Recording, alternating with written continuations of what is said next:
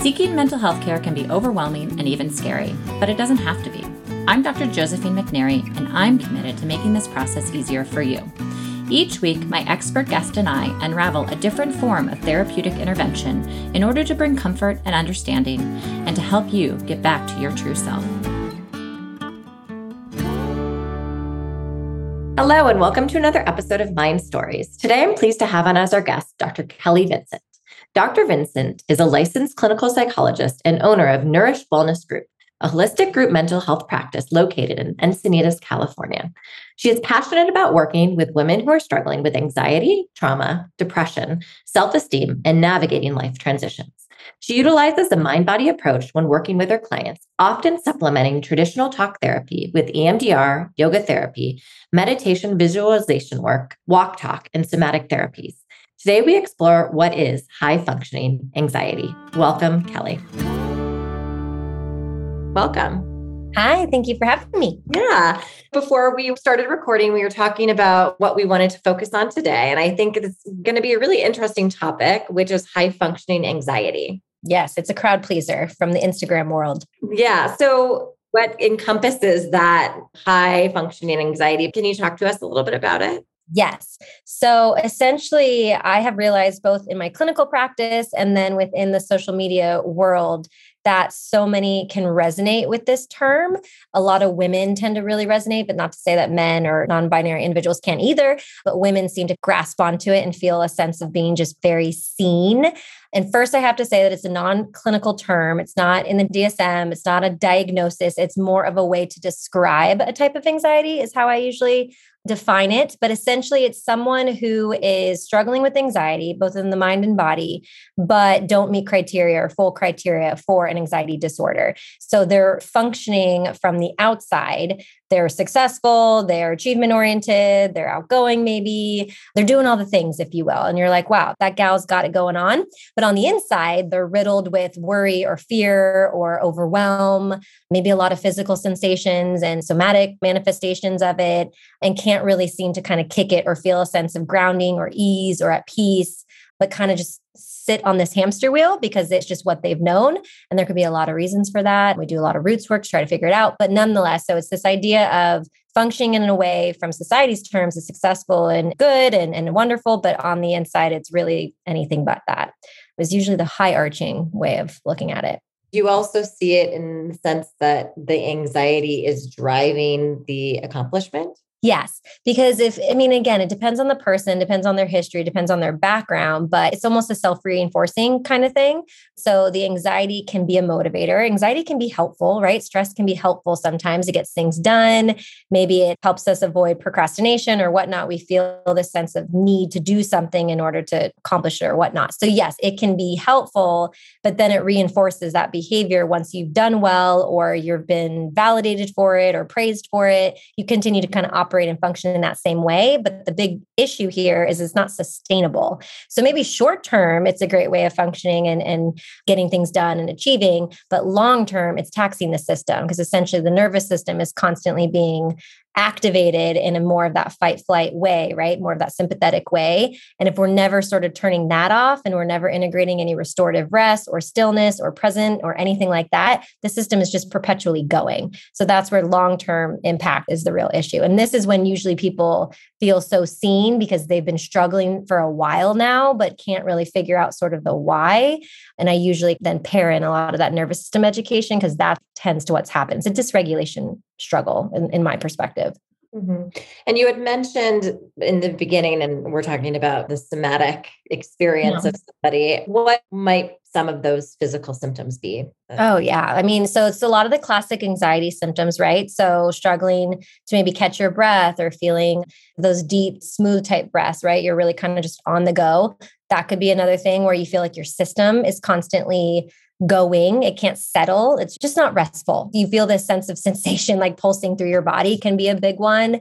Excessive worry obviously then leads to maybe headaches. That's another big one somatically. A lot of muscle tension, right? Because if you think about sort of the nervous system being activated more towards that fight, flight, or sympathetic zone, where we tend to sort of clench up and you can't see me as what I'm doing, but I'm like holding my shoulders up to my ears and clenching sort of fists because we're in that defensive state. We might not know we're holding our body, our physical body, like that day in and day out. But then we kind of get home and we're like, oh, I feel so sore. And it's often because we're just in that very intense type of state all day long. Others somatic. There could be so many somatic. And it just kind of depends on the human and how they internalize their stress and respond to it. But yeah, a lot. So going back to maybe this idea of for goal oriented individuals, mm-hmm. why might they seek therapy for this sort of thing? Mm-hmm. And I mm-hmm. also wonder if we could talk about how hard it might be to let go of that pattern. Mm-hmm. Oh yeah. Yeah. So why they usually seek, or at least at least from my perspective, and even in my own experience, I feel like I'm a recovering high functioning anxiety type of human and a lot of other things. But it's usually burnout it's usually overwhelm. It's usually when other priorities come into their life and they can't necessarily do it all, if you will, because they're not superhuman. So, like, say, kids and other huge priorities that take a lot of energy and effort but it, it tends to be burnout and overwhelm, or the anxiety starts to get really exasperated, right? They start to move into that generalized anxiety where now they're worrying about so much where they might kind of be teetering that line of it being more diagnosable than just the way of functioning. So, sounds like moving into that line of them saying, oh, wait, now this is counterproductive. Yes. Yeah, this isn't serving me. This doesn't help me. I don't want to feel this way anymore. Or or the the physical manifestations of it start to become more pronounced. They're having headaches constantly. They're just feeling so disconnected from themselves. I've had some clients describe it as like they just feel like a shell of a human. They're just kind of operating in a way on autopilot and they're still getting their stuff done, but they get home and they're just utterly exhausted and have no time and energy for their family or their kids or whatnot. So they kind of get to that point of like, something's got to change. I got to do something about this. And I always kind of, and I just literally had a conversation with a client right before this, and we were talking about neuroplasticity. And we were talking about those neural pathways being well defined year over year over year, and how we get settled into those ways of being. And also can be most of the time. It's also contributed from childhood experiences, maybe traumas or, or, those kinds of things, or family systems. So, yes, you become habituated to that way of being. You also might get your worth from that. You might feel there's an association between productivity and success, or not being productive is lazy, right? There's all these associations. So, yeah, it can be very, very hard. and you really do have to, at least from my perspective, build the awareness around it. So, build the insight, the understanding of the why, separate your identity from your behaviors. This isn't something that's flawed or broken about you. This is probably something that originally was a really adaptive coping skill and now it's become not so adaptive and not so helpful. So really trying to get the landscape of the perspective of the issue and then you start to move into experimentation with a different way of being different shifts in your life. Or a big one for a lot of individuals in this struggle is the nervous system regulation. So feeling a sense of safety and comfort in feeling regulated versus that habituation to usually kind of stuck on or even swings to being stuck off but we have to get unhabituated to that feeling and addicted to that feeling of being stuck on and kind of coming back into what they would call the window of tolerance where we feel a sense of ease and flow between the different states of our nervous system. We have to kind of build that in. And that just takes practice and experimenting and easing into that because it can really overwhelm the system if the brain is so used to one way. And we know that the brain loves familiar. So the more we can kind of show it a new way of being and do that on repeat, then we start to feel a sense of ease and relief, but takes time for sure, takes time. Yeah. And this idea also that people seek care and mental health treatment because they know something should change. They don't want to continue to be a certain way. And it's distressing, whether it's psychologically distressing or physically distressing. Yes. And this is not always the case for everybody, but this idea that they know they do need to change, but the change is so hard. Yeah. But I think the change becomes easier once they do see that it actually is more productive to let go of this. Totally. 100%. Yes. And they start to feel what it feels like to do it differently. They start to feel a different kind of content or ease or, ooh, this feels kind of nice or this feels a little relieving, right? Like, can you build on that? But yeah, I would say with so many of my clients, because I tend to look at it from a very holistic picture and we're trying to understand just anxiety and all the different aspects of them from nutrition to sleep to environment to community, all the different pieces. And when they see that big sort of conceptualization of all these things that are rolling into the present day experience, they kind of can see, like, okay, there's a lot going on underneath the surface. And there's a lot of reasons to why I am the way that I am, which then gives them, again, context, which then gives them motivation, I've noticed, to then maybe do something differently. And I usually tell them, like, especially with more of my high functioning anxiety folks or just my really anxious folks, for instance, let's not meditate first because being completely still is going to freak your body and brain out. It's going to be like, sound the alarms. This does not feel safe because you're so habituated to going. So, what if we just try in motion meditation, like being out in the sunshine if there is sun, or being in nature, something to kind of get your body and brain still? I'm putting air quotes, but not necessarily totally still like a meditation. Let's work up to a meditation because that's a beautiful practice, but we can't really do that right out of the gate because of where you're you're at. So you got to kind of meet yourself where you're at and just start slow. And yeah, the process is a marathon versus a sprint, which can be hard to accept that piece of it for sure. You had mentioned in the very beginning, this is such a like a popular term on social media. Why? Like, does people really connect with this way of being? Yes, I think that, and I think society and culture, we tend to have been living in a bit of a hustle culture or just a very on the go type of culture. So I think they feel seen in that. I also think people, this is my own hypothesis. I think people like the word functioning is in there, right? They're not so bad that they're disordered, right? Because I think people have a stigma against certain disorders that a psychologist, psychiatrist would deem them to be. So I think there's an element of relief, like, oh, okay, like I'm still struggling, but it's manageable, right? Or there's like hope. But I don't know. It's been wild to kind of see to put out somewhat information. Again, there's no research. It's a way of being described versus it being founded in like research and things like that. But yeah, a lot of people seem to feel that that's what they're managing, what they're dealing with.